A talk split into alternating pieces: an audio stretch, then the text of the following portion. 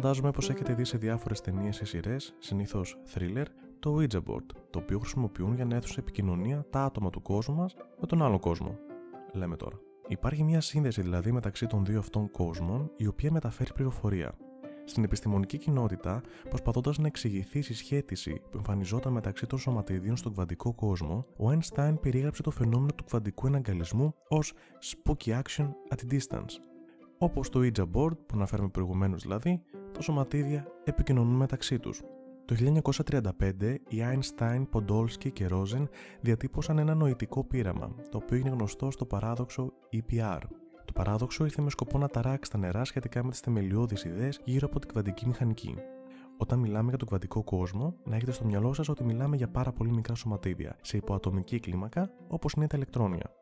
Το EPR σχετίζεται με την κβαντική διεμπλοκή ή αλλιώς κβαντικό εναγκαλισμό. Ο κβαντικός εναγκαλισμός προκύπτει όταν δύο ή περισσότερα σωματίδια συσχετίζονται μεταξύ τους με τέτοιο τρόπο που εξαρτώνται το ένα από το άλλο, παρόλο που μπορεί να χωρίζονται από μεγάλες αποστάσεις.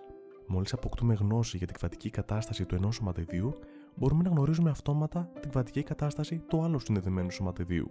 Η ταχύτητα της πληροφορίας αυτής που μεταφέρεται μεταξύ των σωματιδίων δεν θα πρέπει να υπερβαίνει το όριο της ταχύτητας του φωτός. Για να καταλάβουμε όμως την κβαντική διεμπλοκή, θα πρέπει να μιλήσουμε για την κβαντική υπέρθεση. Η κβαντική υπέρθεση μπορεί να εξηγηθεί με τον απλό τρόπο που ρίχνουμε ένα νόμισμα στον αέρα. Εμείς γνωρίζουμε ότι το νόμισμα μπορεί να πάρει δύο τιμές: κορώνα ή γράμματα. Καθώς βρίσκεται στον αέρα, το νόμισμα βρίσκεται σε μια κατάσταση κβαντικής υπέρθεσης, στην οποία και τα δύο αποτελέσματα είναι το ίδιο πιθανά. Μέχρι να παρατηρηθεί το νόμισμα και να δούμε το αποτέλεσμά του, οι τιμές κορώνα ή γράμματα δεν υπάρχουν. Σκεφτείτε τώρα ότι έχουμε δύο τέτοια νομίσματα στον κβαντικό κόσμο με μια απόσταση μεταξύ τους, τα οποία βρίσκονται στον αέρα. Όταν εμείς παρατηρήσουμε το ένα νόμισμα ότι είναι γράμματα, τότε θα δούμε ότι και το δίδυμό του θα είναι και αυτό γράμματα. Η δεύτερη μέτρηση θα ταιριάζει πάντα με την πρώτη. Πάμε να δούμε ένα πολύ ενδιαφέρον παράδειγμα της κβαντικής διεμπλοκής σύμφωνα με το περιοδικό Scientific American. Έστω ότι έχουμε δύο άτομα, την Άλις και τον Μπομπ, οι οποίοι εμπλέκονται σε ένα έγκλημα, έχουν συλληφθεί και ανακρίνονται σε διαφορετικά δωμάτια, έτσι ώστε να μην μπορούν να έχουν επικοινωνία μεταξύ τους. Οι ερωτήσεις που μπορούν να τους γίνουν είναι δύο, αλλά στον καθένα θα γίνει μόνο μία.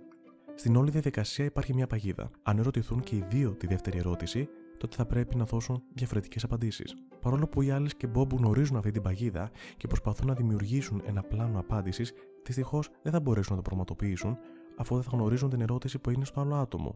Στην καλύτερη των περιπτώσεων μπορούν να απαντήσουν σωστά κατά 75% τη φορά, δίνοντας την ίδια απάντηση σε κάθε ερώτηση, αφού δεχτούν ότι σε μία από τις περιπτώσεις θα απαντήσουν σίγουρα λάθος.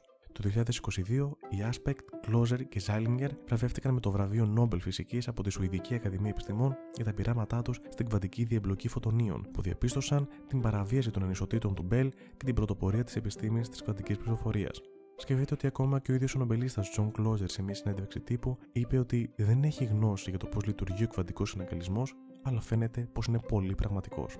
Ένα είναι σίγουρο ότι θα μας απασχολήσει ιδιαίτερα στο μέλλον για να καταλάβουμε το ποιος είναι αυτός ο μηχανισμός ανταλλαγής πληροφορίας μεταξύ των σωματιδίων. Ραντεβού στο επόμενο επεισόδιο SciTales.